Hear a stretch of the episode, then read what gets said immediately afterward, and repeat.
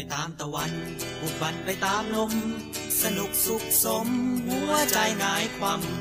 ชีพที่ยาวนาน หรือสั้นแค่เพียงคำ เอาตู้แช่น้ำแล้วเดินต่อไป เธอสอบหาหน้าผาคลุมครอบสายลมคงรอบไว้ สายใจ ไหลลูสู่สวรรค์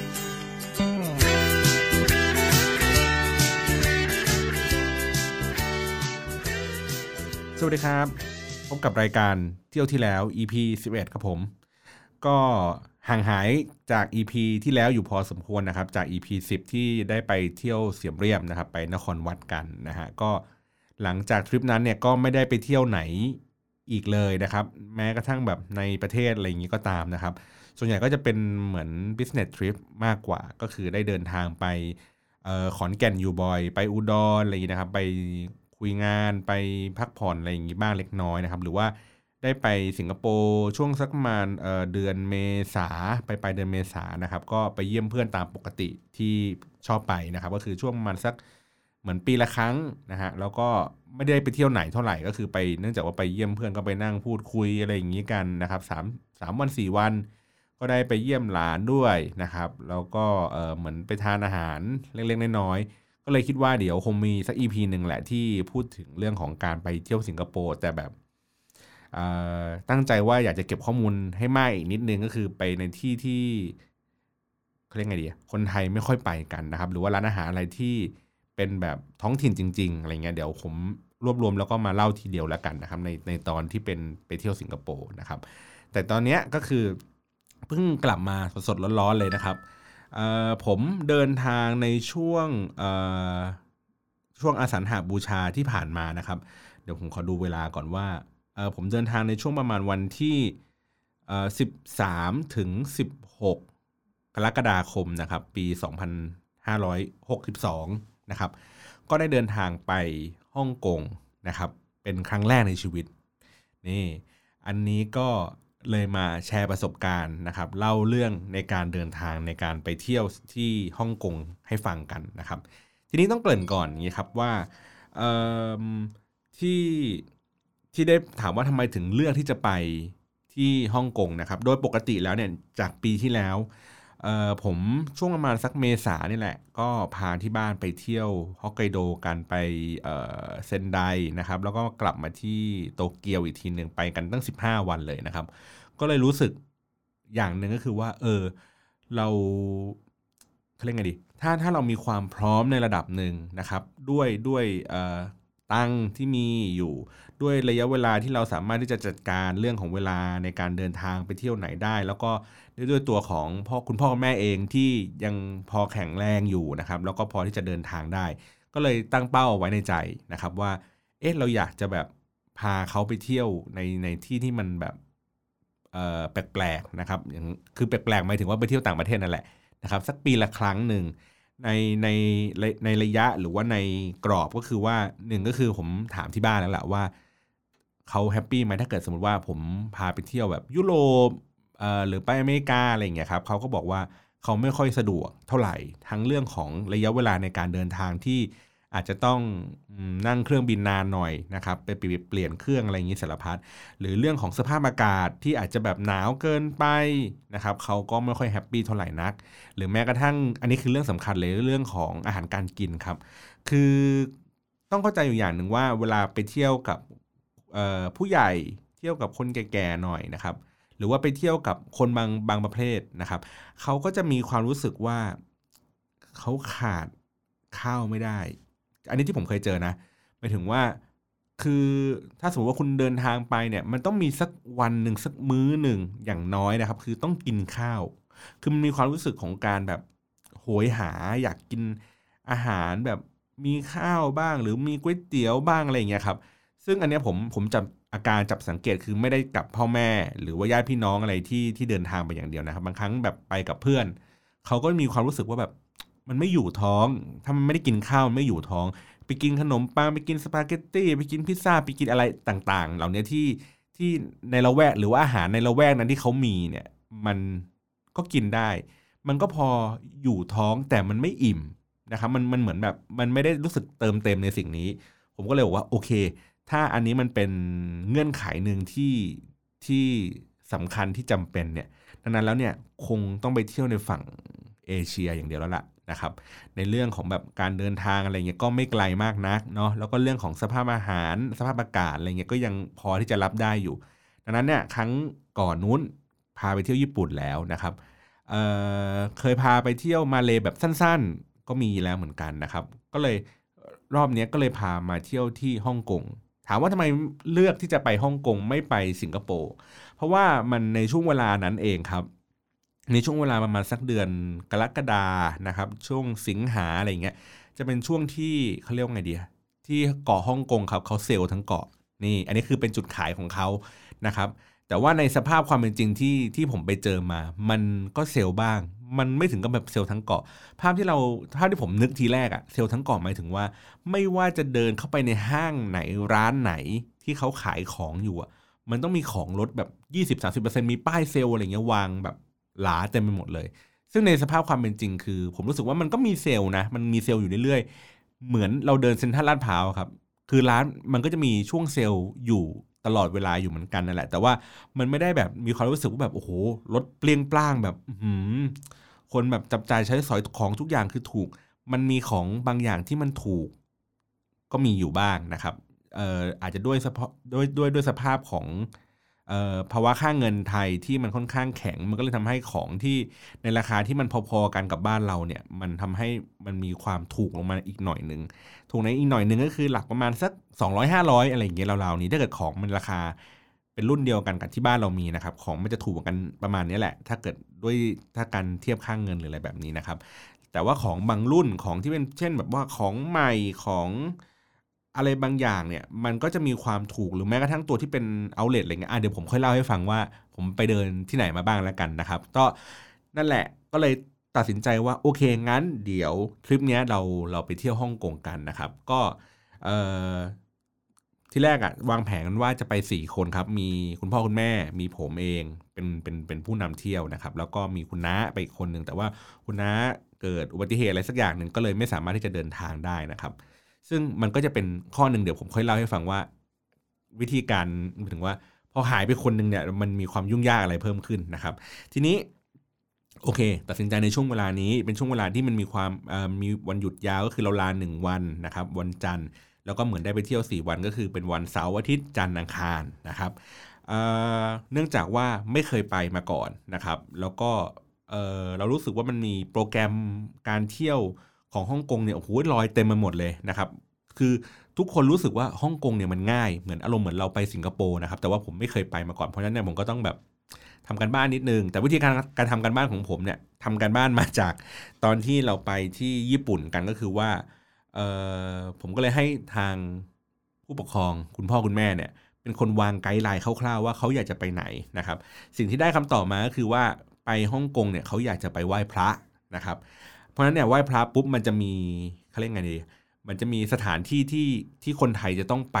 ไหว้พระที่ฮ่องกงอยู่ประมาณสัก3 4 จุดนั่นแหละ เพราะฉะนั้นเนี่ยอันนี้ก็จะเป็นเป้าหมายหนึ่งก็เป็นเป็นเป็นหมวดหมู่หนึ่งนะครับในการที่เราจะต้องไป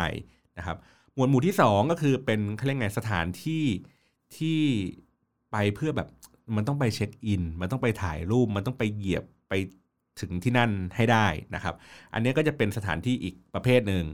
แล้วก็สถานที่ที่ 3 ก็คือเป็นพวกร้านอาหารที่เราควรจะต้องไปกินไปชิมอะไรอย่างนี้ต่างๆนะครับ ทีเนี้ยสถานที่ทั้งหมดเนี่ยไล่เรียงกันมา2อสอย่างเนี่ยสภาพ การเดินทางนะครับ เราก็โอเควางแผนก็คือผมก็ไปถามน้องสาวผมที่ที่เขามีประสบการณ์ในการไปเที่ยวฮ่องกงมา เขาก็เลยแนะนำโรงแรมชื่อว่า The Imperial Hotel นะครับ ซึ่งตั้งอยู่ตรงจิมซาจุยนะครับ ทีนี้อธิบายให้เห็นภาพชัดๆหน่อยนะครับ ว่าฮ่องกงมันมีลักษณะภูมิประเทศยังไงนะครับฮ่องกงเนี่ยในความเข้าใจของผมทีแรกอะ่ะเราเราผมผมเข้าใจว่า มันคือเป็นเกาะเกาะเดียวคล้ายๆเหมือนสิงคโปร์นะครับเป็นเกาะใหญ่ๆหนึ่งอันเลย แต่ว่ามีพื้นที่ที่ใหญ่กว่าสิงคโปร์หน่อยหนึ่งเพราะว่าทุกครั้งเวลาเราฟังเราก็จะฟังว่าเอ้ยเกาะฮ่องกงเกาะฮ่องกงเราก็นึกว่ามันเป็นพื้นที่อันเดียวกัน แต่จริงๆแล้วเนี่ยมันมีพื้นที่ใหญ่ ๆ อยู่ 2 อันครับ อันที่เป็นเกาะเขาก็เรียกว่าเกาะฮ่องกงนะครับ แต่อีกอันนึงเป็นพื้นที่ที่อยู่บนแผ่นดินใหญ่นะครับ โดยที่มีแม่น้ำกั้นอยู่ เป็นพรมแดนธรรมชาติ ระหว่างจีนกับฮ่องกง ตรงนั้นน่ะเขาเรียกพื้นที่ตรงนั้นว่าเกาลูนนะครับไอ้ไอ้ตรงเกาะก็จะเป็นฮ่องกงพื้นที่ที่ติดกับเป็นแผ่นดินใหญ่ก็จะเป็นเกาลูนนะครับแล้วก็จะมีเกาะเล็กเกาะน้อยอะไรอย่างเงี้ยย่อยๆไป แล้วก็มีสนามบินที่เหมือนเป็นเกาะที่มันสร้างขึ้นมา แยกออกไปทางทางซ้ายของเมืองนะครับบายผมจำชื่อเรียกไม่ได้แล้วล่ะนะฮะดังนั้นแล้วเนี่ยผมก็เลยไปพักอยู่ตรงจิมซาจุยซึ่งซึ่งอยู่ตรงเกาลูนนะครับ ทีเนี้ยเราก็เลยเอ๊ะมีช่วงนี้มันมีข่าวเรื่องของผู้ประท้วง เราก็เลยไปลองเช็คดูว่าเอ๊ะจุดที่เขาประท้วงเนี่ยเขาประท้วงกันอยู่ตรงไหน เพราะว่าวันที่ผมไปเนี่ยมันก็มีข่าวเหมือนเขาก็รีลันข่าวว่าเฮ้ยมันมีการประท้วง แต่ว่าจุดที่เราไปอยู่เนี่ยเราไม่เห็นว่ามันมีการประท้วงนะครับ ไม่ได้ยินเสียงไม่ได้อะไรใด ๆ เลย ไม่มีความรู้สึกว่าเฮ้ยมันประท้วงกันอยู่ตรงไหนนะครับ ซึ่งเขาก็เลยไปประท้วงที่ผมไปเปิดเจอนะเขาไปประท้วงอยู่แถวๆย่านการค้าที่อยู่ใกล้ ๆ กับชายแดนทางตอนเหนือของฮ่องกงนะครับ ก็เลยแบบอ่าโอเค เราอยู่ทางตอนใต้ เพราะฉะนั้นแล้วเนี่ยคงไม่ได้เจอกันหรอกนะครับ ก็เลยแบบโอเค ปลอดภัยไป ทีนี้ก็เลือกในพื้นที่ที่เป็นจิมซาจุย เพราะว่าเออน้องผมก็บอกว่าหนึ่งคือข้อดีของโรงแรมอันนี้คือ มันอยู่ใกล้สถานเออเหมือนแหล่งช้อปปิ้งนะครับก็เดินทางไปไหนมาไหนก็สะดวกนะครับเพราะว่าใกล้รถไฟฟ้าเข้าไปอีกนะฮะ ต่อมาก็คือในเรื่องของการเดินทางกลับ ก็คือเขาก็เล่าให้ฟังว่าน้องผมเล่าให้ฟังว่ามันสามารถที่จะเดินไปขึ้นรถเมล์ที่วิ่งจากตรงจุดนั้นนะวิ่งเข้าสนามบินโดยตรงได้เลยนะครับก็จะประหยัดค่าใช้จ่ายมากขึ้นอีก ก็เลยโอเคงั้นมีคนเขารีวิวมาแล้ว แล้วก็เช็คราคาดูแล้วครับมันเป็นราคาประมาณสักหมื่นหกอันนี้ตีเป็นบาทนะหมื่นหกพันบาท ผมนอนอยู่ประมาณสามคืนสองห้องครับเออผมหาร ผมหารเท่าไหร่ดี ผมหารสองมันก็คือแปดพันแปดพันหารสามมันก็ประมาณสักสองพันกว่าบาทต่อคืนนะครับ ก็ผมว่าก็ด้วยทำเลด้วยอะไรอย่างเงี้ยหลาย ๆ อย่างก็โอเคแหละ แต่ว่าสภาพห้องมันคือเหมือนมันต้องเปิดแอร์ตลอดเวลาเพราะว่ามันไม่มีหน้าต่างนะครับ เพราะฉะนั้นแล้วเนี่ยมันก็อาจจะมีความอับๆเล็กน้อย แต่ก็ไม่เป็นไรเพราะว่าเราไม่ได้พักอยู่ยาวๆอยู่แล้วเราก็แค่เหมือนมานอน แล้วก็ตอนเช้าก็ตื่นเดินทางไปอะไรอย่างนี้ไปนะครับ ก็ ค่อนข้างมีความสะดวกสบายในการเดินทาง การหาของกินอะไรอย่างนี้นะครับ แล้วก็ในเรื่องของความปลอดภัย แล้วก็ที่สำคัญคือผมว่าทำเลเนี่ยมันมันดีตรงที่ว่าเราสามารถที่จะเดินอีกนิดเดียวสักประมาณสามนาทีครับ เดินเข้าไปตรงถึงเขาเรียกว่าจุดที่เป็นVictoria Harbour นะครับก็คือเป็นอ่าววิกตอเรีย ซึ่งมันก็จะเป็นเราก็จะเห็นฝั่งตรงข้ามที่เป็นบรรยากาศทิวทัศน์ของตึกสูงๆที่อยู่บนเกาะฮ่องกงนะครับ ซึ่งมันก็จะเป็นจุดที่เขาเออเป็นจุดที่มีการแสดง Symphony of Light ทุกคืนนะครับ ช่วงประมาณ 2 ทุ่มจนถึง 2 ทุ่ม 10 นาที ก็จะเป็นแบบว่าตึกต่างๆ ก็จะเล่นแสงสีเสียงอะไรแบบนี้ไปนะครับ ก็จากตรงนั้นเนี่ยเราก็เดินไปแค่ประมาณไม่ถึง 5 นาทีนะครับ เพราะว่าจะมีตัวที่เป็นเหมือนแบบศูนย์วัฒนธรรมของฮ่องกงอยู่ใกล้ ๆ กัน แล้วก็ ถัดไปก็คือเป็นริมอ่าวนะครับ ก็เลยรู้สึกว่าเออมันเดินทางสะดวกดีคือ มันการแสดงเสร็จจบปุ๊บเราก็สามารถที่จะเดินกลับมาที่โรงแรมอาบนุ่งอาบน้ำอะไรกันเสร็จ แล้วก็สามารถเข้าไปยังโซนที่มันมีการแบบเป็นแหล่งช้อปปิ้งอะไรอย่างนี้ได้อีกนะครับ ก็เลยเลือกที่นี่มาโอเค ทีนี้ เรียบร้อยแล้วเรื่องของจองโรงแรมเสร็จก็ไปจองอสายการบินครับสายการบินที่จะบินไปฮ่องกงอะจริงๆผมว่ามันมีมีเยอะอยู่พอสมควรนะครับ แต่ว่า ผมเลือกที่จะจอง Cathay Pacific นะครับ ซึ่งเป็นสายการบินของฮ่องกงเอง ในราคาถ้าผมจำไม่ผิดนะมันผมผมจองไปกลับเป็น full service นะครับ ราคาประมาณสักแปดถึงเก้าพันบาท ซึ่งถามว่าราคานี้แพงหรือถูก ผมว่ารู้สึกว่ากลางๆนะครับ ก็ไม่ได้แพงมากขนาดนั้น คือถ้าเทียบกับการบินไทยการบินไทยแพงกว่านะครับ แต่ว่าอันนี้ก็จะราคาที่มันแบบย่อมเยาขึ้นมาหน่อยหนึ่ง แล้วก็พอเราได้เดินทางกับ Cathay Pacific นะครับซึ่งก็เป็นครั้งแรกเหมือนกันกับสายการบินนี้ ผมก็รู้สึกว่าเออตัวเครื่องบินเองเนี่ยมันค่อนข้างที่จะใหม่นะครับ แล้วก็ที่นั่งอะไรเงี้ยก็ค่อนข้างสะดวกนะครับ มีจอ entertainment อะไรเงี้ยตามstep ของสายการบิน full service ทั่วไป ที่สำคัญครับผมชอบผมชอบเรื่องของออตัวเนื้อหาที่เขาเอามาใส่อยู่ในจอที่ที่อยู่บนเครื่องบินครับ คือโอเค เรื่องหนังเนี่ย ยอมรับเลยว่าหนังค่อนข้างที่จะใหม่นะครับ แต่ว่ามันไม่มีซับไทยนะ ไม่มีพากย์ไทยอะไรเงี้ย มันก็หนังค่อนข้างใหม่ครับ แล้วก็มีอันนึงก็คือแบบหนึ่งเป็นสารคดีนะฮะที่มันจะบอกเออเรื่องว่าอาหารที่คุณควรต้องไปกินที่บนเกาะฮ่องกงนะครับ ก็จะเป็นหน้าตาฝรั่งนี่ทำหน้าแบบบิวหูอร่อยทุกร้านอะไรเงี้ยผมต้องแบบวนดูแบบประมาณสามรอบเพื่อเพื่อแบบจดชื่อร้าน แล้วก็ถ่ายรูปเก็บไว้ว่าเออ อันนี้มันชื่อร้านว่าอะไรยังไง เราจะได้ไปตามรอยร้านเหล่านั้นนะที่เขาเขารีวิวกันนะครับก็แบบเออก็เป็นข้อมูลที่ดีเหมือนกันดีกว่าการที่เรามานั่งอ่านจาก magazine เพราะว่าผมลองเปิด magazine ดูก็เขาก็ไม่ได้แบบอธิบายให้เห็นภาพแบบบรรยากาศของการแบบน่ากินอะไรมากเท่าแบบวิดีโอตัวนั้นนะครับ แล้วก็อาหารการกินที่อยู่บนเครื่องบินที่เขาเสิร์ฟเนี่ย ผมว่าก็ปกติก็ ทานอร่อยปกติอยู่แล้วครับ แต่ว่าไฮไลท์ของมันก็คือเป็นไอศครีมที่เขาเอามาให้ด้วยเป็น Häagen-Dazs นี่ก็หรูหราอยู่พอสมควรนะ ผมก็รู้สึกว่า เออ ก็ประทับใจครับ เพราะว่าไม่ได้มานั่งเครื่องบินแล้วได้กินไอติมบนเครื่องบินอย่างนี้ เลยมั้งรู้สึกนะเท่าที่เคยนั่งมานี่คือเป็นประสบการณ์ครั้งแรกที่ได้กินไอติมบนเครื่องบินแล้วได้เป็นแบบฮาเกนดัสด้วยอะไรเงี้ยครับก็ก็โอเคเหมือนกัน ทีนี้ โอเค ก็ใช้เวลาในการบินในการเดินทางครับประมาณ2ถึงเออประมาณ 3 ชั่วโมงนะครับ ไปถึงสนามบินเรียบร้อยเสร็จสับอ่าโหลดกระเป๋าอะไรอย่างนี้เรียบร้อยทุกอย่างนะครับ ก็เลือกที่จะเดินทางคือตรงจุดที่เเดินออกคือลากกระเป๋าออกจากสายพานนะครับ เดินผ่านไปปั๊บมันก็จะมีเป็นจุดที่เขาขายตั๋วรถไฟนะครับ ทีนี้ผมก็เลยเดินเข้าไปซื้อ ผมก็ไปซื้ออยู่ 2 อันครับ อันแรกก็คือซื้อบัตรที่เป็นบัตรออโตบุสนะครับ ก็คือเป็นบัตรที่สามารถที่จะขึ้นรถไฟขึ้นรถเมย์ขึ้นเรือทุกการเดินทางทุกอย่างบนฮ่องกงเนี่ยใช้ไอ้บัตรนี้บัตรเดียวเนี่ยสามารถที่จะทำทุกอย่างได้หมดเลยนะครับ ผมก็ซื้อในมูลค่าประมาณ 100 เหรียญนนะครับใส่เข้าไปในนั้น แล้วก็ซื้อบัตรอีกอันหนึ่งแต่จริงๆไอ้ไอ้หนึ่งร้อยเหรียญคือมูลค่าที่มันอยู่ในบัตรนะแต่ว่าผมถ้าถ้าจะไม่ผิดรู้สึกผมซื้อ1 1 1 5นะครับก็คือมีมีค่าบัตรอีกประมาณสัก 15 เหรียญแต่ผมจำราคาไม่แม่นนะออีกอันนึงก็คือเป็นเป็นตั๋วรถไฟครับ ซื้อแบบเที่ยวเดียวเป็นเขาเรียกว่า Airport Express นะครับก็คือจากสนามบินเนี่ยแล้วก็วิ่งผ่านอีกประมาณสัก 2 2 หรือ 3 สถานีผมไม่ไม่แน่ใจ ประมาณสัก2นี่แหละ แล้วก็ไปถึงจุดที่เขาเรียกว่าเป็นเซ็นทรัลหรือว่าเป็นเป็นเป็นเหมือนตรงศูนย์กลางของของฮ่องกงนะครับ เพื่อที่จะแบบ แตกออกจากตรงนั้นก็คือมีรถไฟฟ้าอีกหลาย ๆ เส้นอยู่ตรงนั้นเป็นเหมือนเป็นฮับใหญ่อารมณ์ก็คงเหมือนแบบเออนั่งมาจากตรงนั้นก็วิ่งเข้าบางซื่อครับที่จะบางซื่อมันเป็นแกรนด์สเตชันอะก็อารมณ์ประมาณนั้นแหละนะครับ ก็ค่าตั๋วอีกก็ประมาณร้อยกว่าเหรียญอีกเช่นเดียวกัน คือผมซื้อไป 3 คนใช่ไหมครับ ซื้อ 2 ใบเนี่ยหมดไปประมาณ 600 กว่าเหรียญนะครับ ก็เลยแบบว่าอะโอเค ลองไปนั่งดูรถไฟก็ ก็คล้ายๆ เหมือนเราไปญี่ปุ่นนะครับ ก็จะมีรถไฟความเร็วสูงจากสนามบินวิ่งเข้าเมืองนะครับ ก็สิ่งที่ประทับใจก็คือเรื่องของอผมมองว่าเป็นเรื่องของวิชวลเขาครับ คือต้องเข้าใจอย่างนี้ครับว่าฮ่องกงเนี่ยมันเป็นดินแดงแห่ง การสร้างหนังอะดินแดงแห่งผู้กำกับอะครับดังนั้นแล้วเนี่ยในวิดีโอทุกอย่างอะที่ที่เขา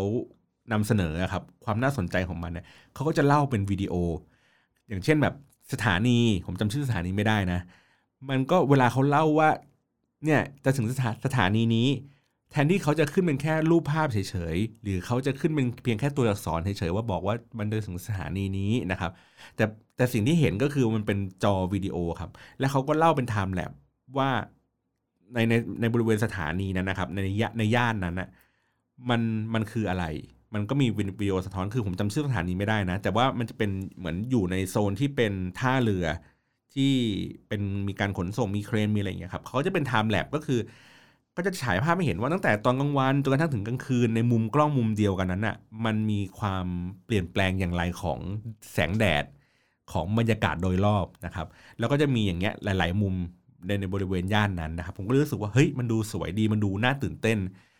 แบบ เฮ้ยมันดูแบบ present ในย่านนั้นได้ได้ออกมาดี แล้วก็น่าสนใจนะครับ เป็นอย่างนี้ทุกสถานีเลยนะครับจนกระทั่งถึงพอเป็นเซ็นทรัลปุ๊บผมก็เลยโอเค ลงไปปุ๊บก็ต่อรถไฟฟ้าสายสีแดงนะครับเพื่อที่จะเข้าโรงแรม ในวันแรกเนี่ยผมบินช่วงประมาณสักออกจากกรุงเทพมาสักเที่ยงเที่ยงครับ ไปถึงนู่นมาสัก4ี่โมงเย็นห้าโมงเย็นกว่าจะถึง โรงแรมเสร็จจริง ๆ ก็มาสัก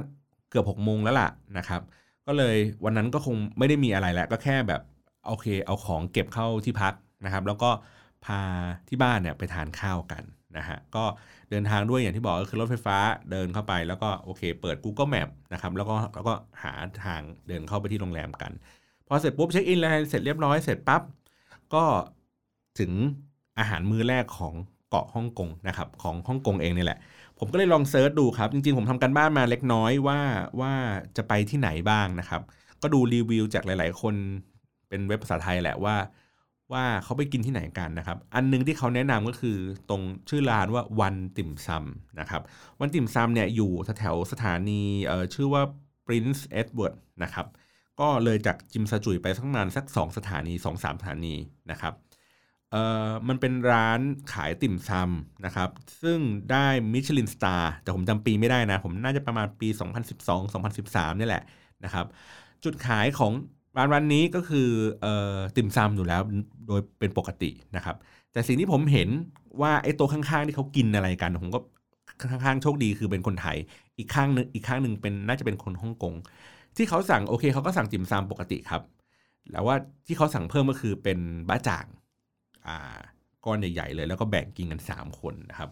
ซึ่งพอหันไปดูหลาย ๆ โต๊ะก็ดูท่าทางว่าสั่งบ๊ะจ่างกันเยอะอยู่พอสมควร ก็เลยคิดว่า เอ้ยบ๊ะจ่างน่าจะเป็นอีกหนึ่งไฮไลท์ที่ผมไม่ได้สั่งกิน ผมไปสั่งกินเป็นติ่มซำนะครับ แล้วก็เป็นแบบพวกอะไรอะหมั่นโถวนะครับซาลาเปาแล้วก็โจ๊กนะครับ เหมือนโจ๊กมันก็ถูก recommend อยู่ในเมนู แต่กินแล้วเขาก็เหมือนที่บ้านผมก็ไม่ค่อย happy เท่าไหร่เพราะว่า มันมีความเป็นข้าวเยอะนะครับแล้วก็พวกสิ่งมีชีวิต พวกหมูเหมือเห็ดอะไรต่างๆเนี่ยมันมันค่อนข้างที่จะน้อยไปอยู่นะครับ เสร็จปุ๊บก็พอกินเสร็จเช็คบิลออกมาก็ผมจำไม่ได้ว่าราคาเท่าไหร่น่าจะประมาณสัก 500 หรือ 700 เหรียญนะครับ ออกมาเสร็จปุ๊บที่บ้านผมก็บอกว่า ยังไม่อิ่มยังไม่หนำเพราะว่ากินติ่มซำยังไงมันกินน้อยกันอยู่แล้วมันแล้วก็ราคามันค่อนข้างแพงเขาก็เลยไม่ได้กินกันเยอะ อย่าให้ผมอะหาร้าน ที่แถวๆเนี้ยให้ไปกินอีกร้านหนึ่งนะครับ ผมก็เลยถามว่าเอ้ยตกลงอยากจะไปกินอะไรวันนี้เขาบอกว่าอยากไปกินพวกก๋วยเตี๋ยวอยากกินอะไรร้อนๆอะไรอย่างนี้หน่อยนะครับตามภาษาคนแก่ ผมก็เลยลองเซิร์ชใน Google นะครับอันนี้ผมผมแนะนำในเรื่องของเทคนิคนะครับในเรื่องของการที่เวลาเราไปในสถานที่แปลกๆไปต่างประเทศไปอะไรอย่างนี้นะครับผมใช้วิธีการนี้ตอนที่ผมไปที่ญี่ปุ่นแล้วมันค่อนข้างได้ผล หรือว่าตอนที่ไปจีนด้วยเหมือนกันนะครับวิธีการก็คือว่าเราเปิดเข้าไปใน Google Map ครับ แล้วก็ทำการ search keyword ประเภทร้านอาหารที่เราต้องการ อย่างเช่นว่า อย่างเช่นเมื่อกี้ที่ผมบอกว่าไปร้านเอออยากไปกินก๋วยเตี๋ยว ผมก็ไป search คำว่า noodle นะครับใน Google Map เสร็จปุ๊บ แล้วก็ให้มันค้นหาในบริเวณย่านที่เราอยู่นะครับ มันก็จะขึ้นชื่อร้านมา ตึ้งตึ้งตึ้งตึ้งตึ้งเสร็จปุ๊บ มันก็จะมีฟิลเตอร์ครับฟิลเตอร์เนี่ยก็จะช่วยในการตัดสินใจเลือกได้ได้ได้ดีขึ้นได้แม่นยำขึ้น มันก็จะมีตัวเลือกอย่างเช่นว่า เออเราจะเลือกร้านอาหารที่กำลังเปิดอยู่ตอนนี้นะครับเพราะบางร้านอาจจะปิดก็ได้โอเค ผมก็เลือกติ๊กอันนั้นไป ร้านอาหารที่เป็นเขาเรียกว่า top rate นะครับ top rate ก็คือเขาก็จะคิดในในประมาณสัก 4 ดาวขึ้นไปนะครับเพื่อเป็นการการันตีว่าเฮ้ยร้านที่เราไปกินเนี่ยมันเป็นร้านที่ค่อนข้างโอเคนะ ผมก็โอเค ผมก็ไป search จากอันนี้มา มันก็เจอร้านอันหนึ่งครับ เดี๋ยวผมขอดูก่อน มันชื่อว่า Ten Noodle นะ ถ้าผมจำไม่ผิดนะ Ten Noodle เนี่ยก็คือมันอยู่เหมือนคนละฝั่งกับ ร้านวันติ่มซำอะครับ ถ้าถ้าเรามองจาก top view นะครับสถานีอยู่ตรงกลาง ร้านวันติ่มซำอยู่ทางขวา ร้านเจ้า Ten Noodle เนี่ยครับมาอยู่ทางซ้ายนะครับ แต่ว่าเดินเดินค่อนข้างเอ่อใกล้กันไม่ได้ไกลกันมากประมาณสักไม่น่าเกินกิโลน่าสักประมาณ500ถึง700 เมตรประมาณนี้นะครับ ก็เดินข้ามถนนใหญ่กันกันกันไป แล้วก็เดินเข้าไปที่ร้านนะครับเอ่อที่ร้านเนี่ยครับเขา เเขาได้ประมาณสักสี่ดาวเล็ก ๆ นิดๆผมก็ไปนั่งอ่านดูพวกคอมเมนต์ว่าคนคอมเมนต์ว่ายังไง คนก็คอมเมนต์ประมาณว่านี่คือเป็น traditional noodle เลยนะ อะไรแบบนี้นะครับ ก็เลยแบบเอ้ยดูน่าสนใจดีว่าเออคนแถวนี้เขากินอะไรกันนะครับ ก็เลยเดินเข้าไปที่ร้าน ร้านก็ค่อนข้างที่จะแบบเพิ่งอาจจะแบบเปิดได้ไม่นานนะครับ ก็คนก็แน่นอยู่พอสมควรผมก็ไปยืนคิวรอคิวอยู่ประมาณสามสี่คิวนะครับเข้าไปถึงปุ๊บ ก็ไปสั่งมันก็จะเป็นเมเอ่อมันก็จะเป็นเหมือนบะหมี่นะครับเวลาเขาสั่งเขาก็จะมีเป็นแบบบะหมี่แห้งบะหมี่เอ่อน้ำนะครับบะหมี่แห้งก็คือเขาก็จะแถมน้ำซุปถ้วยใหญ่ๆมาให้เหมือนกัน มันก็จะมีแต่บะหมี่อย่างเดียวเลยครับบะหมี่แห้งมีแต่เส้นบะหมี่อย่างเดียวแล้วก็มีเกี๊ยวอะไรเงี้ยแล้วแต่เราว่าเราจะสั่งเป็นแบบบะหมี่เกี๊ยวบะหมี่หมูแดงอะไรอย่างงี้ว่ากันไปนะครับมันก็รสชาติของเส้นบะหมี่เนี่ยคล้ายๆ กับเวลาเราไปกินพวกแบบบะหมี่แพ่งนารา หรือว่าบะหมี่ไข่ ที่เป็นเส้นสดนะครับ ก็จะมีความแบบยังไงดี มีความหนึบหนึบๆเด้งๆนะครับ ไม่เหมือนกับเส้นบะหมี่บางประเภทที่เราเคยกินกันก็คือ อย่างเช่นแบบพวกแบบพวกเฟรนช์ชายอะไรเงี้ยทั่วๆไปอะมันจะมีอันนี้มันมีความรู้สึกมีความแป้งเยอะ แต่อันนี้มันมีความรู้สึกว่าเส้นมันจะเล็กกว่านะครับ มีความเด้งๆหอมๆมากกว่า แล้วก็ตัวน้ำซุปเองเนี่ยก็จะมีความเป็นแบบเออเป็นซุป ไม่ใช่เป็นซุปขนอบ้านเราอะมันจะมีความแบบใส่เห็ดใส่อะไรอย่างนี้ไปนะครับ ก็กินแล้วสดชื่นประมาณนี้แล้วกัน แต่ว่าเครื่องปรุงอะไรเงี้ยไม่ได้ค่อยได้มีหลากหลายมากเท่าไหร่นักนะครับ ก็เจ้าของร้านระหว่างนั้นก็ผมก็ขอเมนูภาษาอังกฤษเจ้าของร้านก็ชวนคุยอะไรเงี้ยครับเขาก็ถามว่ามาจากไหนกันผมก็บอกว่ามาจากประเทศไทยเขาก็ดีใจตื่นเต้นใหญ่เพราะว่าไม่ค่อยมีนักท่องเที่ยวอะเขาก็เล่าให้ฟังนะครับ ว่าไม่ค่อยมีนักท่องเที่ยวมากินที่ร้านเขาเท่าไหร่นัก นะครับเขาก็เลยถามว่าผมไปเจอร้านนี้ได้ยังไง ผมก็บอกว่าเฮ้ยผมไปเซิร์ชจาก Google นะเขาก็ถามว่าอ้าวปกติเขาเขาลงแต่ Facebook นะทำไมทำไมอยู่ๆหลงมาที่ Google ได้อะไรเงี้ยผมก็บอกว่าผมก็เซิร์ชจาก Google Map นี่แหละ แล้วก็ดูว่า top rate ร้านนี้คุณเออได้เท่าไหร่ แล้วคุณได้ 4 ดาวกว่าอะไรเงี้ยเขาก็ยิ้มใหญ่เลยครับว่าแบบโอ้ขอบคุณมากเลยผมบอกเออผมบอกว่าผมไม่ได้โหวตนะเว้ยคือคือคนแถวนี้เขามากินกันแล้วเขาก็โหวตให้ร้านนี้อะไรเงี้ยครับทีนี้อีกเมนูหนึ่งที่ที่ที่กินเห็นโต๊ะข้างๆ กินแล้วก็เลยสั่งมากิน มันเป็นเหมือนปลาปลาต้องโกครับเป็นประมาณสัก 3 ตัวยาวๆนะครับแล้วก็ห่อด้วยแป้งคล้ายๆ เหมือนแป้งพวกขนม คล้ายๆ แป้งเหมือนขนมปากหม้ออะไรเงี้ยครับ แต่ว่ามันไม่ได้มีความหนึบๆมากมันเหมือนเป็นครีมบางๆนะครับ ครอบครอบครอบไอตัวปลาต้องโกอยู่นะครับ แล้วก็เวลากินเนี่ยก็จะกินกับซอสที่เป็น มันจะมีอยู่ 3 ซอสนะครับ ซอสแรกจะเป็นซอสหวาน ซอสหวานนี่คล้ายๆ กับซอสหอยนางรมบ้านเรานะครับ แต่ว่ามีความหวานหวานอะไรเงี้ยหน่อยหนึ่งนะครับ ก็มีแบบหวานคล้ายๆเหมือนเทริยากิผสม ซอสหอยนางรมเนี่ยแหละนะครับ แบบหนึ่งแบบที่2ก็จะเป็นเขาเรียกว่าซาซิมิซอสใช่ป่ะเออเป็นซอสเหมือนแบบ เป็นซอสงาครับ อืมก็จะเป็นเหมือนไอ้น้ำจิ้มชาบูชาบูอะที่มันเป็นน้ำจิ้มงาครับอย่างนั้นเลยนะครับ อันที่สามก็จะเป็นเหมือนสไปซี่หน่อยที่เขาพูดนะก็จะเป็นซอสสีส้มๆ มีพริกอยู่ข้างใน แต่ว่ารสชาติมันไม่ค่อยโดดเด่นอะไรมีก็มีแต่ความเผ็ดๆอย่างเดียวนั่นแหละนะครับ ก็ลองกินลองชิมดูก็โอ้โห แน่นท้องมาเพราะว่าเมื่อกี้เราก็เพิ่งไปกินติ่มซำมา แล้วก็กินอันนี้ไปอีกทีหนึ่งนะครับ ก็เหมือนกินแต่แป้งเยอะ ไม่ค่อยได้กิน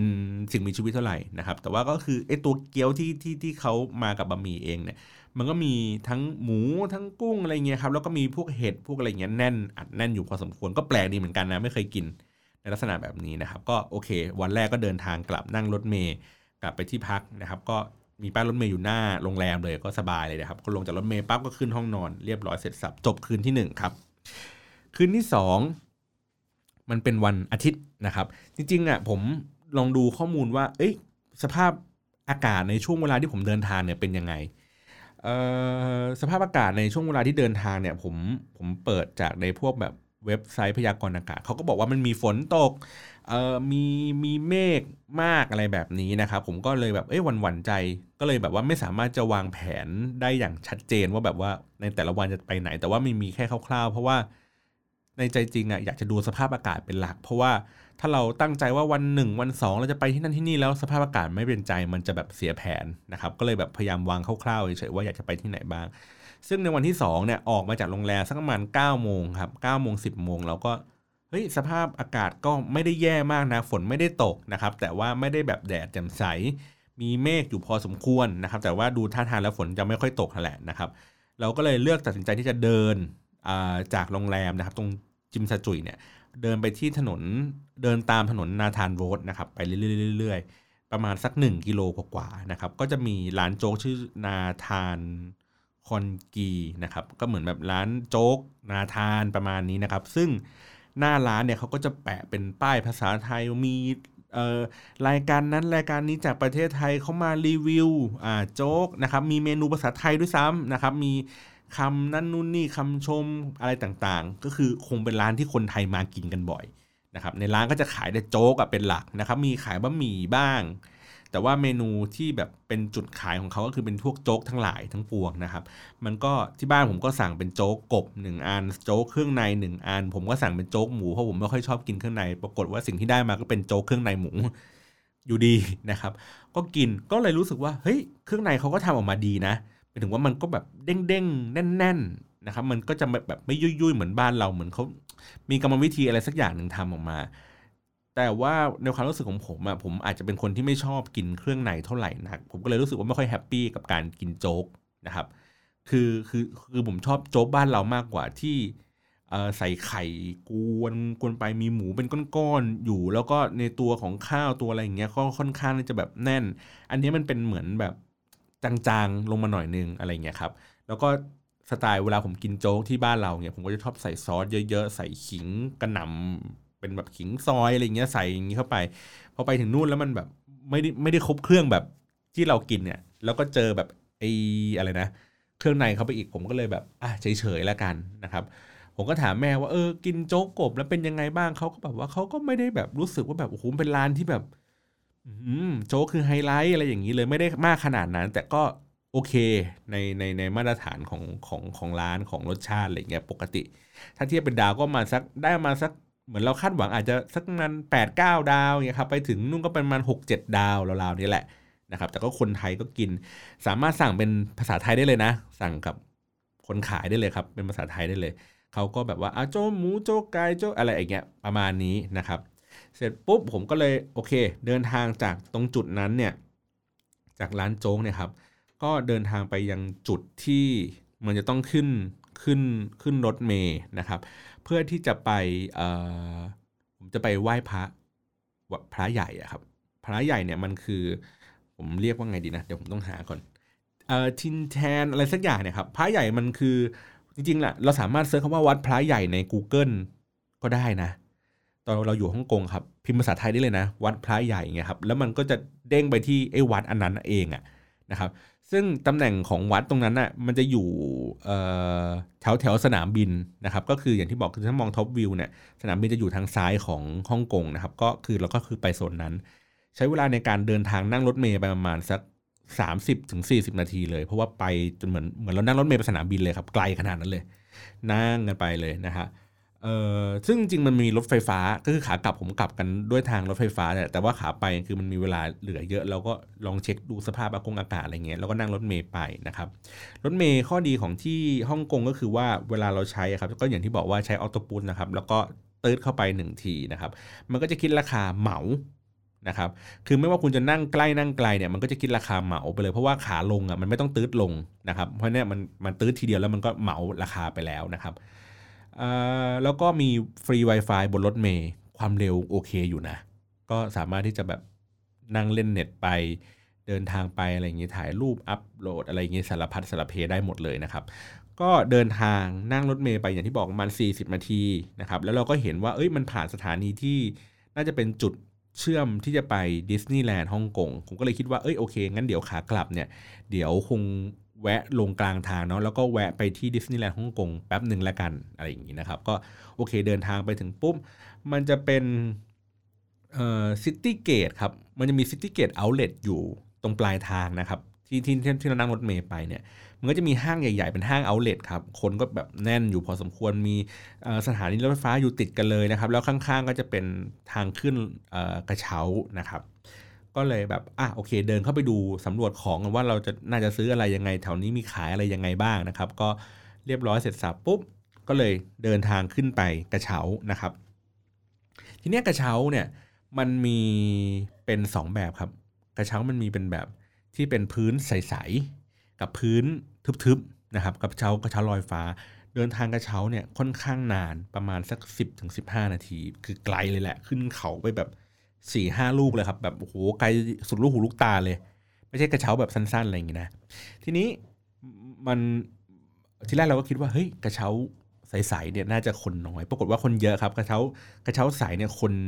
รอคิวแน่นกว่ากระเช้าทึบนะครับ ดังนั้นเนี่ยจุดเนี้ยผมแนะนำเลยนะว่าขาขึ้นนะครับ อย่าเพิ่งรีบขึ้นกระเช้าใสขาขึ้นให้ขึ้นกระเช้าทึบไปก่อนนะครับเพราะว่าคนมันจะได้น้อยกว่า เราก็จะได้ขึ้นไปได้ไวและขากลับอะ ค่อยขึ้นกระเช้าใสเพราะขากลับเนี่ยมันเออมันโล่งครับกระเช้าใสนี้แบบโล่งมากเลยเพราะว่าทุกคนแบบแห่ขึ้นไปกระเช้านั่นหมดเลย เพราะว่าถ้าเกิดเราแห่กันไปขึ้นกระเช้าใสเนี่ยปัญหาของมันคือเวลาถ่ายรูปมันถ่ายยากครับเพราะคนมันนั่งกันเยอะมันนั่งประมาณสัก6 7 คนเนี่ยเดี๋ยวถ่ายไปก็จะติดขานั่นนู่นนี่ แต่ถ้าเกิดว่าเราลงมาจากขากลับเนี่ยมันมันง่ายกว่า ทีนี้ก็เรื่องของการซื้อตั๋วนะครับถ้าซื้อเป็นแบบสายไปสายกลับอย่างเงี้ยมันก็จะมีราคาที่มัน รู้สึกว่าถ้าเกิดซื้อสายหนึ่งครั้งมันจะบวกบวกเพิ่มจากตั๋วประมาณ 55 เหรียญนนะครับ ถ้าเกิดว่าเราซื้อทั้งไปทั้งกลับมันก็จะมีราคาที่มันลดลงไปอีก แต่ว่ามันสามารถซื้อแยกได้นะครับหมายถึงว่าเราไม่จำเป็นที่ต้องซื้อทันทีเลยตอนที่เราจะขึ้นครั้งแรก อย่างผมอย่างเงี้ยผมก็ซื้อขาไป ผมก็คือซื้อเที่ยวเดียวที่เป็นสายและขากลับผมก็ไปซื้อsingle trip ที่เป็นทริปลงมาจากตรงนั้นอีกทีหนึ่งก็ได้นะครับ ก็ข้ามไปครับ มันก็จะเห็นวิวที่เป็นสนามบินนะครับในมุมสูงเห็นวิวของคอนโดมิเนียมที่เป็นมุมสูงนะฮะเเห็นธรรมชาติที่เป็นเหมือนเกาะชายทะเลอะไรอย่างเงี้ยนะครับเป็นในมุมสูงแล้วก็ผ่านในช่วงเวลาที่อากาศแปรปรวนนะครับ มีหมอกลงจัดเยอะมาก ๆ เลยคือแบบมองแทบไม่เห็นข้างหน้าเลยครับ คือออกมาจากสถานีปั๊บแล้วก็แบบ โอ้โหมืดฟ้ามัวดินเหมือนเหมือนผมทวิตไปบอกว่า อารมณ์เหมือนพล็อตหนัง ไซไฟเลยอะหรือว่าหนังสยองขวัญเลยคือ ไม่รู้ว่าไอ้กระเช้าที่มันลอยเข้าไปเนี่ย มันจะไปเข้าปากสัปหลาดอะไรยังไงหรือเปล่านะประมาณนั้นเลย ก็ใช้เวลาอยู่มาสัก 15 นาทีครับอ่าแล้วก็เดินทางจนไปถึงยอดเขานะครับ พอไปถึงตรงนั้นปั๊บมันก็จะมีเป็นเหมือนเมืองจำลองเล็กๆครับเป็นเหล่าร้านค้านะครับ ก็จะมีร้านกาแฟร้านของกินร้านของฝาก มีเหมือนเป็นอาร์ตพาราไดส์ที่เป็นเป็นแบบถ่ายรูปอะไรอย่างนี้ได้นะครับ ก็เดินผ่านตรงจุดนั้นไปแล้วก็มันก็จะมีตัววัดใหญ่ๆหนึ่งอัน แล้วก็มีเป็นตัวพระใหญ่ที่อยู่ทางขวามือนะครับ เป็นพระองค์ใหญ่เราก็สามารถที่จะเดินขึ้นบันไดขึ้นไปเพื่อไปถ่ายรูปนะครับ หรือว่าเดินวนอยู่บริเวณนั้นก็ได้นะครับ ก็ใช้เวลาอยู่ตรงนั้น น่าจะประมาณชั่วโมงหนึ่งครับ ไม่นานมากนะ เพราะว่าก็คือไปแล้วเพื่อไปไหว้พระอะไรอย่างเงี้ยแล้วก็เดินกลับ แล้วก็มีอย่างที่บอกมีร้านของฝากซึ่ง ผมว่า สามารถซื้อบนนั้นได้เลยนะ เพราะว่าที่ผมไปเดินดูหลาย ๆ ที่ครับ ผมไม่ค่อยเจอของในลักษณะแบบนั้น คือเจอในในลักษณะแบบนั้นอีกทีหนึ่งคือที่สนามบิน หรือว่าพวกตามพวกห้างที่มันมีพวกโซนดีไซน์อะไรอย่างเงี้ยต่าง ๆ โซนแบบเรียกไงเหมือนคล้าย ๆ เหมือนลอฟบ้านเราอะไรแบบเนี้ยครับ ก็เลยแบบเออโอเคงั้นงั้นเป็นลักษณะแบบนี้ดีกว่าก็คือเอ้ยโอเคงั้นเราซื้อของจากตรงนั้นไปเพราะว่าราคาไม่ต่างกันครับ ที่นี่ไม่มีภาษีนะครับ ทุกอย่างมันมันมันมันราคาเท่ากันหมดเลย ผมก็เลยซื้อของเป็นแบบพวกสมุดอะไรอย่างเงี้ยนะครับที่มันเป็นลายสวยๆแล้วก็ซื้อกลับลงมาอีกทีหนึ่งนะครับก็เดินทางมาเสร็จปุ๊บเรียบร้อยกลับไปด้านล่างก็ไปเดินที่เป็นเอาเลทนะครับคนก็เยอะแล้วล่ะช่วงประมาณบ่ายสองบ่ายสามแล้วนะครับของก็ลดราคาอยู่พอสมควรเหมือนกันอย่างเช่นรองเท้าพวก Adidas นะครับก็ลดราคาเหลือมาสักหมื่นเออไม่ใช่หมื่นพันหกอันนี้คือลดแล้วนะลดแบบจากประมาณสามพันห้าหรือพันหกอะไรเงี้ยก็โอเคแบบ สภาพก็โอเคดีอะไรเงี้นะครับ ของก็มีเลือกอยู่พอสมควรแต่มันไม่ได้เยอะมากเพราะว่ามันเป็นเอาเลท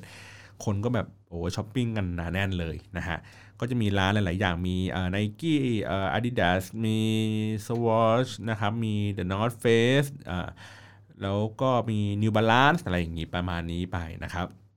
โอเค เสร็จปุ๊บก็เดินทางจากตรงนั้นด้วยรถไฟใต้ดินนะครับ ไปอีกหนึ่งสถานีแล้วก็ไปเปลี่ยนขบวนนะครับ เพื่อที่จะเข้าไปที่ดิสนีย์แลนด์นะครับ ซึ่งผมก็ต้องเสียตังค์ในตอนขาออกอย่างมาสัก 14 เหรียญเป็นเหมือนรถไฟอีกสายหนึ่งนะครับขบวนรถที่จะเดินทางจากจุดนั้นไปนะครับ เข้าดิสนีย์แลนด์เนี่ยมันมีวิ่งเพียงแค่สถานีเดียว คล้ายๆ กับตอนที่เราไปสิงคโปร์แล้วเราเดินทางไปยูนิเวอร์แซลนะครับ ก็คือมีขบวนพิเศษที่เดินทางเข้าไปยังจุดจุดนั้นนะครับ ก็จะมีการตกแต่งเป็นหน้าต่างก็จะเป็นรูปแบบ มิกกี้เมาส์ข้างในก็จะมีเป็นเบาะที่มีตุ๊กตานะครับพวกแบบโดนัลด์ดักอะไรเงี้ยหรือว่าเป็นสโนว์ไวท์อะไรอย่างเงี้ยที่ผมเห็นนะ แล้วก็ราวจับก็จะเป็นหูแบบมิกกี้เมาส์นะครับพอไปถึงสถานีปั๊บก็ตกแต่งเป็นแบบเหมือนเทพนิยายแบบโบราณโบราณนิดนึงนะครับลงไปถึงปุ๊บก็มีซุ้มประตูนะครับ เราก็สามารถที่จะเดินเข้าไปอีกสักประมาณเจ็ดร้อยแปดร้อยเมตรนะครับ เพื่อเข้าไปยังจุดที่มีการตรวจ สิ่งของก่อนที่จะเข้ามายังโซนที่ต้องไปซื้อตั๋วนะครับ แล้วก็ใช้ตั๋วเนี่ยเดินทางเข้าไปด้านในแต่ว่าผมไม่ได้เข้าไป เพราะว่ามันเย็นแล้วมันสักสี่โมงแล้วนะครับ ก็ค่าตั๋วมันประมาณสักหกร้อยกว่าเหรียญเลยอะหกร้อยสิบหกร้อยยี่สิบประมาณนี้แหละ ซึ่งผมรู้สึกว่ามาในช่วงเย็นมันไม่คุ้มแล้วละแต่ว่าถ้าเกิดเป็นผู้สูงอายุมันจะเหลือแค่ร้อยเดียวเองนะ มันถูกมากเลยนะ อายุเกินหกสิบห้าปีจะเหลือเพียงแค่หนึ่งร้อยเหรียญนะครับ ก็เลยแบบ คิดไปคิดมาเอ้ยไม่เอาดีกว่านะครับก็เลยเดินแค่ไปถ่ายรูปเฉยๆแล้วก็เดินออกมา แล้วก็ซื้อของที่ระลึกเล็ก ๆ น้อยๆนะครับมันก็จะมีร้านเป็น shop เล็กๆนะครับตรงนั้นอะมันไม่มี Disney shop เหมือนที่ที่ผมเคยไปที่ปารีสปารีสมันจะมี shop ใหญ่ ๆ เลยครับอยู่คือเดินขึ้นออกมาจากรถไฟฟ้าเนี่ยมันก็จะมี shop ใหญ่อยู่แบบของก็จะแน่นเลยก่อนที่จะเดินเข้าไปในในโซนที่มันเป็นแบบซื้อตั๋วนะครับแต่ที่เนี้ยผมก็นึกว่ามันจะมีอย่างนั้นแต่ปรากฏว่ามันไม่มีมันจะมีเป็นร้านเล็ก ๆ เท่านั้น ซึ่งผมก็แนะนำว่าถ้าเกิดแล้วว่าใครที่จะไปเพื่อจะไปซื้อของนะครับ น่าจะผิดหวังหน่อยนะครับ ก็คือไปแค่ไปถ่ายรูป ไปถ่ายรูปหน้าทางเข้า ถ่ายรูปบริเวณซุ้มตรงกลางซุ้มน้ำพุนะครับ ถ่ายรูปหน้าเเป็นปราสาทอะไรอย่างนี้ไปเฉยๆนะครับ แต่ว่าถ้าเกิดตั้งใจจะซื้อของแนะนำว่าไปเก็บตังค์แล้วไปรอซื้อที่สนามบินดีกว่าสนามบินมี Disney shop นะครับซึ่งของเยอะกว่ากันมาก ๆเลยนะฮะแล้วก็ราคาเท่ากันด้วยนะครับ โอเค ก็เดินทางจากตรงนั้นครับ จากดิสนีย์แลนด์ก็เดินทางกลับมาที่พักที่จิมซาจุยก็อย่างที่บอกก็คือก็เดินทางด้วยรถไฟฟ้านั่นแหละครับ เดินก็ถึงที่พักอาบน้ำอาบน้ำอะไรเสร็จเรียบร้อย แล้วก็พาไปกินวันนั้นรู้สึกพาไปกินบะหมี่ครับบะหมี่ที่ได้มิชลินสตาร์ในปีล่าสุดเลยครับ 2019 เลยนะครับ ผมจำชื่อร้านไม่ได้เนี่ยนะมันชื่อร้านมั่งมีนูเดิลอะไรประมาณนี้แหละครับ มันจะอยู่ แถบแถบแถวโซนที่เป็นเรียกว่าจอแดนนะครับ จอแดนก็คือถ้าถ้าเรามองไปนะครับ คือจิมซาจุยเนี่ยคืออยู่ล่างสุดของเกาลูนนะครับ แล้วก็ถัดไปอีกสถานีหนึ่งคือจอแดน อีกสถานีหนึ่งคือมงกกนะครับ อีกสถานีหนึ่งคือ Prince Edward ที่ผมไปกินไอ้วันจิมซัมนั่นแหละ เพราะฉะนั้นแล้วเนี่ยจากจุดเนี้ยจากที่ผมอยู่จิมซาจุยเนี่ยจาก ไปถึงจอแดนเนี่ยมันไม่ไกล ผมก็เลยเลือกที่จะเดินทางด้วยรถเมย์นะครับนั่งประมาณสัก 3 ป้ายนี่แหละถึงนะครับแล้วก็เดินเข้าไปในในร้านอีกนิดหน่อยนะครับก็ไปกิน ร้านนี้ก็อร่อยครับผมว่าอร่อยกว่าร้านเอ่อร้านแรกที่ผมไปกินเมื่อกี้ที่ผมเล่าให้ฟังว่าไอ้เทนนูเดิลอะไรประมาณนี้ครับอร่อยกว่านะก็เออน่าสนใจดีครับคือด้วยเกี๊ยวด้วยอะไรอย่างเงี้ยหลาย ๆ อย่างนะครับผมกินเป็นบะหมี่ บะหมี่เนื้อนะครับ คุณพ่อกินบะหมี่เกี๊ยวอะไรประมาณนี้ก็บะหมี่เนื้ออร่อยอร่อยกว่าบะหมี่เกี๊ยวอีกเว้ยนะครับ ก็เนื้อแบบเนื้อแน่นเนื้อนุ่มอะไรอย่างนี้เลย อันนี้แบบน้ำซุปอร่อย คือผมอันนี้คือถ้าเกิดคนกินเนื้อนะไปกินบะหมี่หรือเนื้อร้านนี้ครับ ผมว่าเด็ดเลยใช้ได้อยู่เหมือนกันนะครับ แล้วก็จากนั้นก็เลยเดินทางครับจากจากที่ร้านคือกินเสร็จเรียบร้อยก็ไปที่ อ่าววิกตอเรียนะครับเพื่อไปดู Symphony of Light ที่ผมเล่าให้ฟังเมื่อกี้แหละ ที่มีแสงสีช่วงมันสองทุ่มนะครับก็เปิดแสงสีอะไรอย่างนี้กันก็จะมีโซนที่ที่ให้ดูอย่างชัดเจนนะครับ คนก็เยอะๆอยู่พอสมควรแต่ว่าไม่ได้เบียดอะไรกันมากมาย ไม่ได้เบียดเสียดอะไรกันมากมาย แล้วก็ท้องฟ้าค่อนข้างเป็นใจนะครับ เมฆมีบ้างแต่ไม่ได้เยอะมากนะครับ ก็เห็นสภาพบ้านเมืองเล่นไฟเล่นอะไรอย่างนี้กันก็ค่อนข้างที่จะสวยงามเลยทีเดียวนะครับ ก็เลย เสร็จปุ๊บดูเสร็จก็เดินด้านข้างๆนะครับจะหลังจากตรงนั้นไปเดินอีกสักประมาณ200 เมตร ก็จะเป็นเหมือนท่าเรือข้ามฟ้าครับข้ามไปที่เกาะฮ่องกงแล้วก็มีท่ารถเมย์อยู่นะครับ ผมก็เลยคิดว่าตั้งใจว่าเอ้ยผมเพิ่งเคยเห็นว่ามันมีเรือข้ามฟากอยู่ก็เลยบอกคุณพ่อว่าเดี๋ยวพรุ่งนี้เดี๋ยวเรานั่งเรือข้ามฟากกันเนาะเดี๋ยวว่าแต่ว่าไม่แน่ใจว่านั่งจากเกาลูนไปฮ่องกงหรือจากฮ่องกงมาเกาลูนอ่าแต่ว่าคงต้องลองสักครั้งหนึ่งนะครับ ก็เลยอาจตัดสินใจเลือกแต่ว่ายังไม่ได้นั่งเรือนะ ก็เลือกนั่งรถเมย์ครับ เข้าไปที่โซนที่เป็นมงกกที่เป็นย่านช้อปปิ้งนะครับก็ search พอดีผม search เจอคำว่าเป็น sneaker street นะครับผมก็เลยเลือกที่จะเดินจากจุดนั้นแล้วเดินไล่ลงมา บริเวณนั้นมันจะมี sneaker street ครับแล้วก็ถัดมาอีกโซนถัดมาอีกซอยหนึ่งเนี่ยมันจะเป็นเขาเรียกว่า lady market lady market น่าจะเป็นโซนที่เขาขายพวกเครื่องสำอางอะไรอย่างเงี้ยเยอะๆนะครับแต่ว่าผมไม่ได้เดินบนนั้น ผมไปเดินแค่ sneaker street ในโซน sneaker street เนี่ยมันก็จะมีร้านขายรองเท้าเยอะมากนะครับร้านแต่ละร้านเนี่ยก็ให้ราคาที่ต่างกัน ผมเห็นรองเท้าคู่หนึ่งที่ช็อป Adidas เอ้ยที่ช็อปไนกี้ครับ ราคามันประมาณ 899 เหรียญนะครับ แต่ว่าไปที่นู่นน่ะราคามันประมาณสัก 909 เหรียญ คือราคาเพิ่มขึ้นอีกประมาณ10 ถึง 20 เหรียญนะครับในในรุ่นเดียวกันในแบบเดียวกัน แต่ว่าแบบที่ให้เลือกเนี่ยร้าน outlet มันมีเพียงแค่แบบ 2 แบบ แต่ร้านที่นู่นมันมีทุกสีนะครับมันมี 5 6 สี 5 6 แบบในรุ่นเดียวกัน ดังนั้นแล้วเนี่ยถ้าเกิดว่าคุณเป็นคนที่รู้สึกว่าเฮ้ยดักอยากได้รองเท้าสวยๆ หลาย ๆ แบบนะครับ ให้ไปเดินที่ Sneaker Street แต่ถ้าเกิดว่าคุณแบบว่าเฮ้ยอยากจะแค่ซื้อรองเท้าที่เอาไว้ใส่ แบบประหยัดประหยัดแต่ว่าเป็นรองเท้าดีๆ ใส่วิ่งใส่อะไรอย่างนี้ที่แบบไม่ได้สนใจเรื่องแบบลวดลายเรื่องอะไรอย่างนี้มากมายนะก็ไปซื้อที่ outlet ก็ได้ครับ ราคาก็จะถูกกว่า แล้วก็ที่ outlet เองเนี่ยมันมีเป็นเหมือนตอนที่ผมไปซื้อนะมีโปรโมชั่นว่า ซื้อชิ้นที่ 3 มันได้ลด 30%แอบลด 30%คือ 3 ชิ้นเลยครับที่คุณซื้อมา สมมติคุณซื้อ 3 ชิ้นใช่ไหมมันลดทั้งหมดนั้นเนี่ยเพิ่มไปอีก 30%น นะครับแม้ว่าของชิ้นนั้นก็จะเป็นราคาที่ลดอยู่แล้วก็ตามนะครับถ้าซื้อ 2 ชิ้นอาจจะลดเพียงแค่ 20%นะอะไรแบบนี้นะครับก็จะมี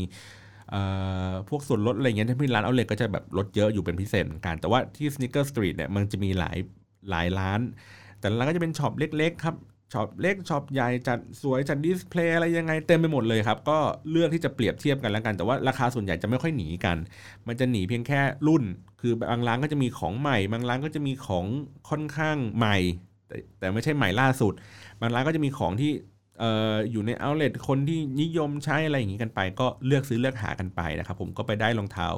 คู่หนึ่งมาเหมือนกันที่แบบโอ้ยสวยดีมันเป็นค่อนข้างที่เป็นแบบสไตล์คลาสสิกนิดนึง เป็นแต่เขาเอามาทำใหม่ทำเป็นพื้นใหม่ให้มัน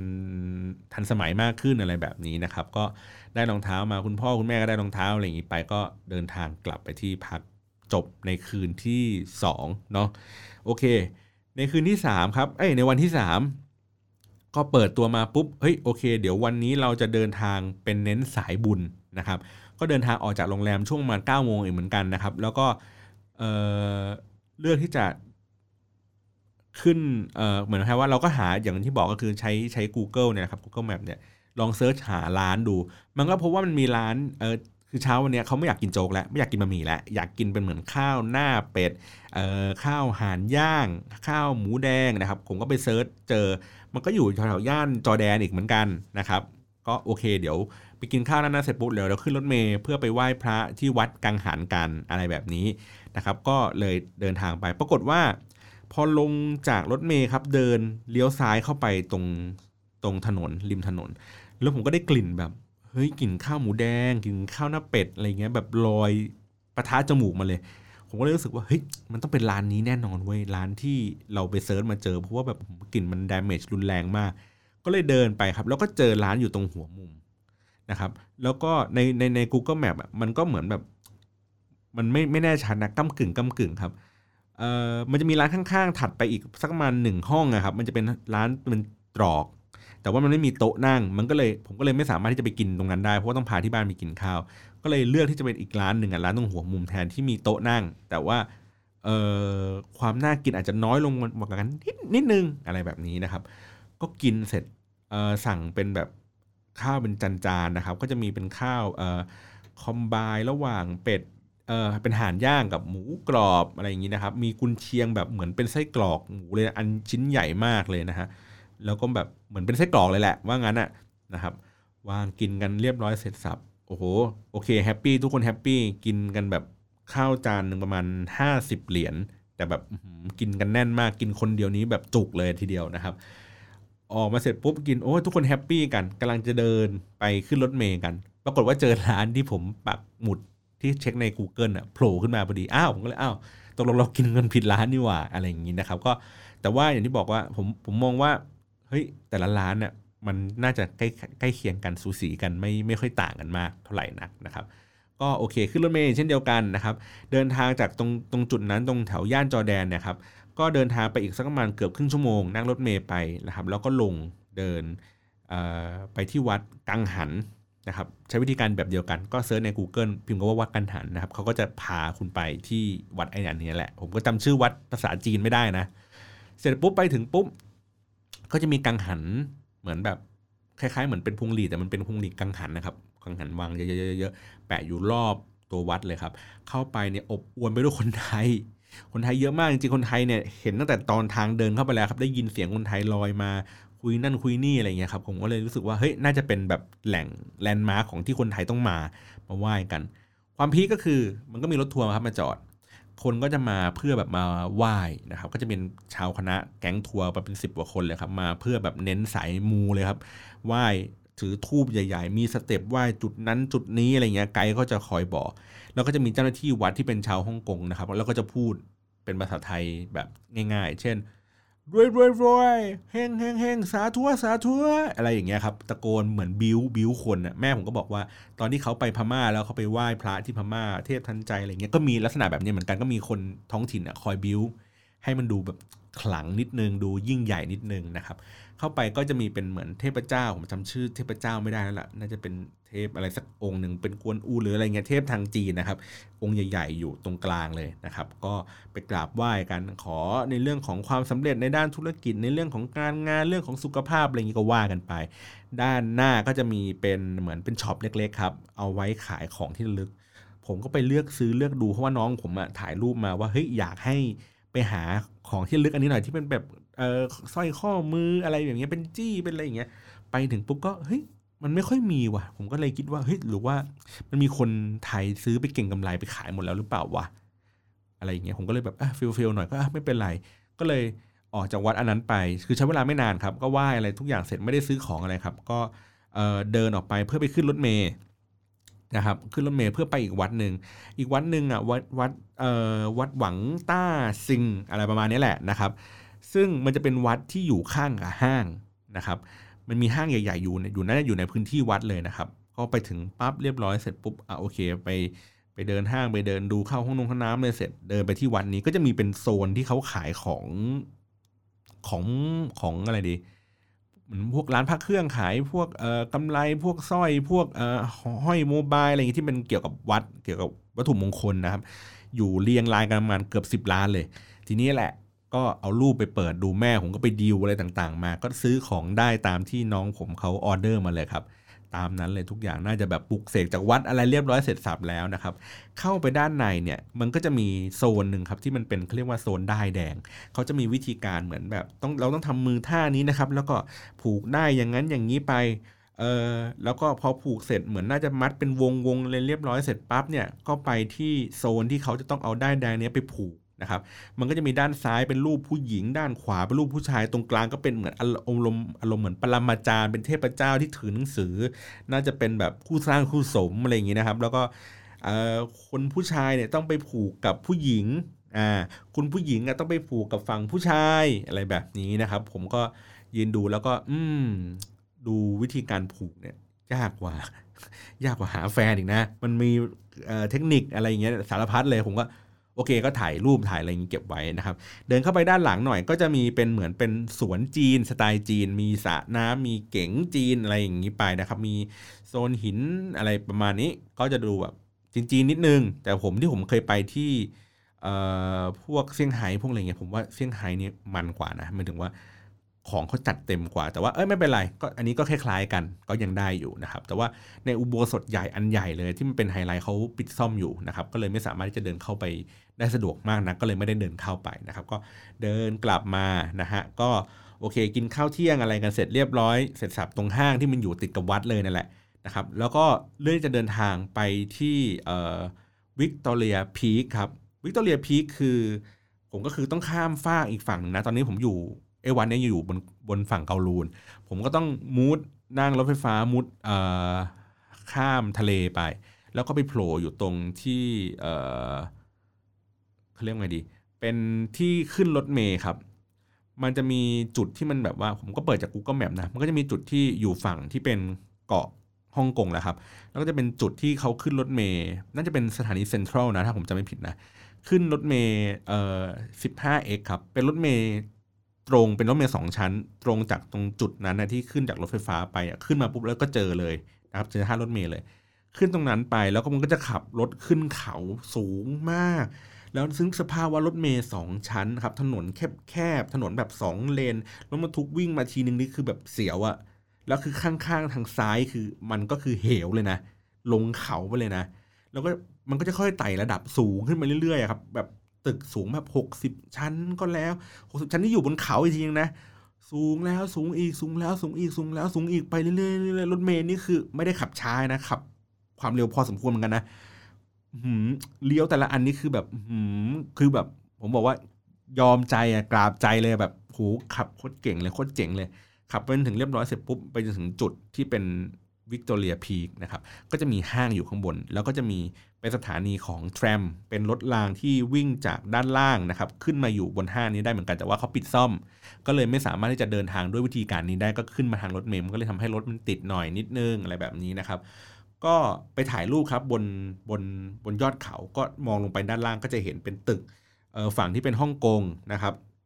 ตึกสำนักงงานตึกที่อยู่คอนโดคอนโดโอ้โหแน่นเต็มไปหมดเลยก็สวยดีแล้วก็โชคดีว่าฟ้าค่อนข้างเปิดครับ ก็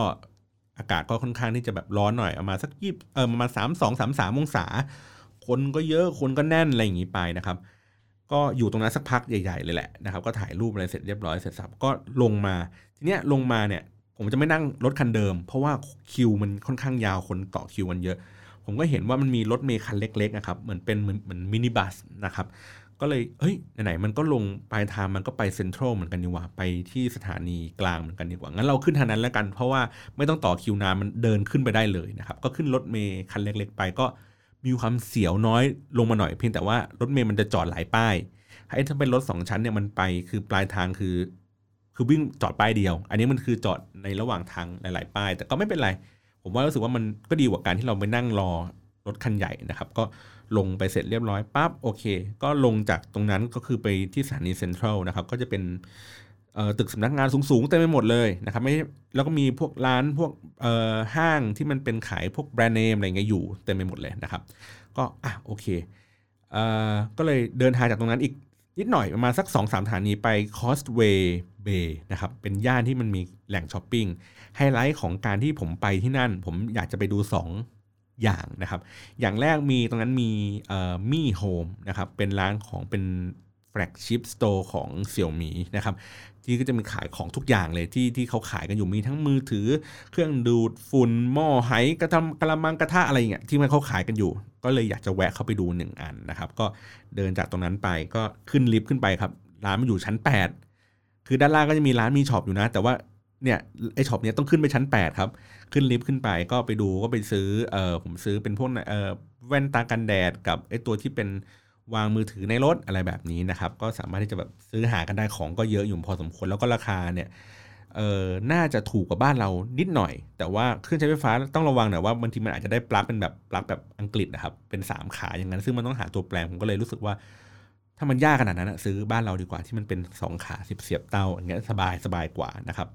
เสร็จปุ๊บโอเคเอ่อผมก็นอกเหนือจากเสี่ยวมีช็อปใช่ไหมครับ ผมก็ต้องไปที่ Apple Store นะครับ ซึ่งอยู่บริเวณใกล้ๆกันนะครับ ก็เดินไปแล้วก็ไปซื้อของอะไรอย่างนี้เล็กๆน้อยๆแล้วครับ แล้วก็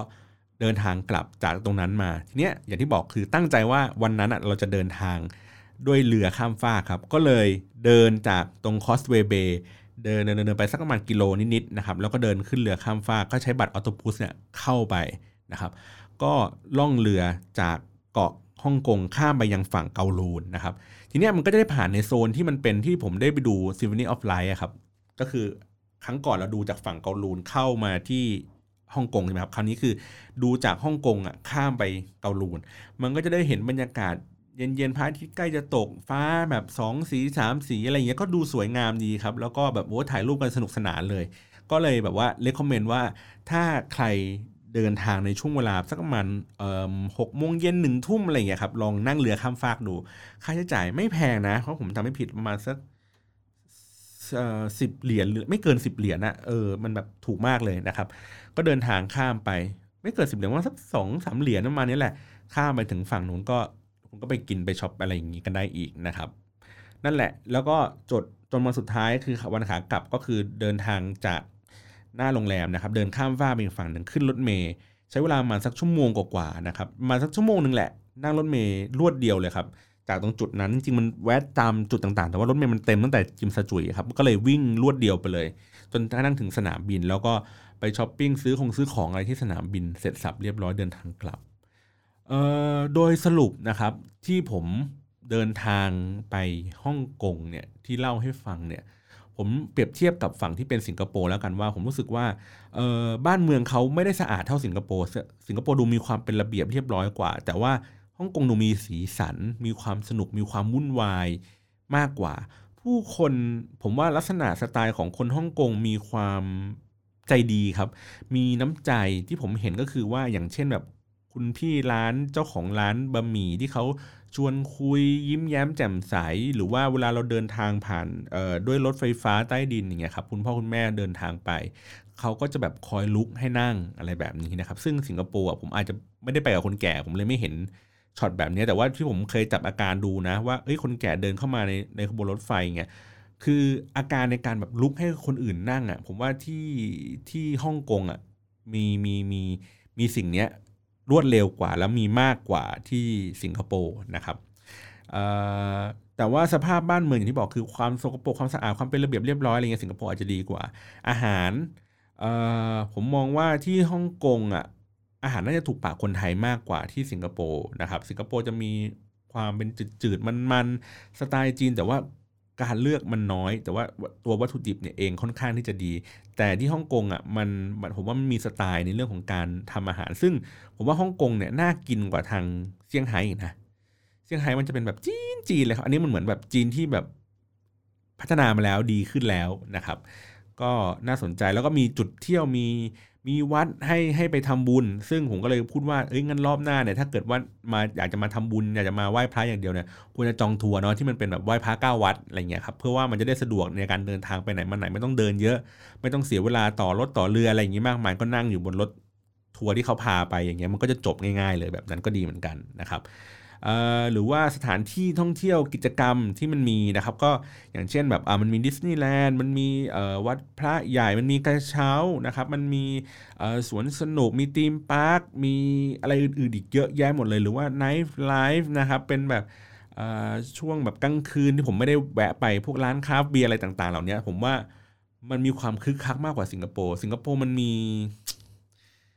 มันมีจริตอะไรสักอย่างหนึ่งเหมือนเป็นคนเมืองที่มันค่อนข้างเคร่งเครียดนะครับสิงเอ่อที่ฮ่องกงอะมันเหมือนคงแบ่งโซนนะครับผมอาจจะอยู่ในฝั่งที่เป็นเกาลูนเนี่ยเยอะกว่าฝั่งที่เป็นเอ่อฮ่องกงดังนั้นเนี่ยที่ผมเจออยู่ในฝั่งเกาลูนอะมันก็มีเรื่องที่แบบน่าสนใจอยู่พอสมควรเนาะถ้าเกิดครั้งหน้าถ้ามาเนี่ยถ้าเกิดไปพักอยู่ตรงเกาะฮ่องกงอีกทีนึงก็จะมีอีกเรื่องหนึ่งอีกเหมือนกันนะครับ แล้วก็ที่สังเกตเจอพบเจออีกอันหนึ่งก็คือ เพราะว่าช่วงนี้มันเป็นช่วงที่เขาประท้วงกัน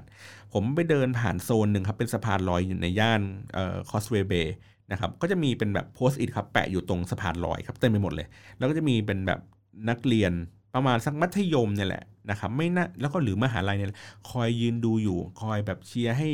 เออเหมือนแบบยื่น Post-it ให้ หรือว่าอธิบายข้อมูลอะไรอย่างนี้ต่างๆนะครับ หรือว่าไปใน จุดที่มันเดินเหมือนเดินทางเดินใต้ดิน เราก็จะพอเห็นเป็นภาพ Post-it แปะแปะแปะอะไรต่างๆ ในการเรียกร้องในการแสดงออกถึงความสนใจในเรื่องของการเมืองอะไรอย่างนี้มากขึ้นนะครับ ก็แรก ๆ เราก็รู้สึกว่าเฮ้ยมันจะมีความน่ากลัวอะไรอย่างนี้ไหมแต่ว่าผมมองว่ามันมีความเป็นระเบียบอยู่พอสมควรนะ ในเรื่องของการชุมนุมในเรื่องของการรณรงค์อะไรอย่างนี้ต่างๆ ก็น่าสนใจดีเหมือนกันนะครับ แล้วก็สุดท้าย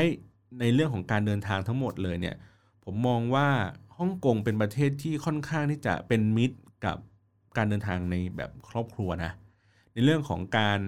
เนี่ยเดินทางด้วยรถไฟฟ้าด้วยรถเมล์อะไรอย่างนี้ต่างๆ มันค่อนข้างที่จะสะดวกนะครับ แล้วก็เรื่องของอาหารการกินอะไรต่างๆ เรื่องของการสื่อสารการพูดจา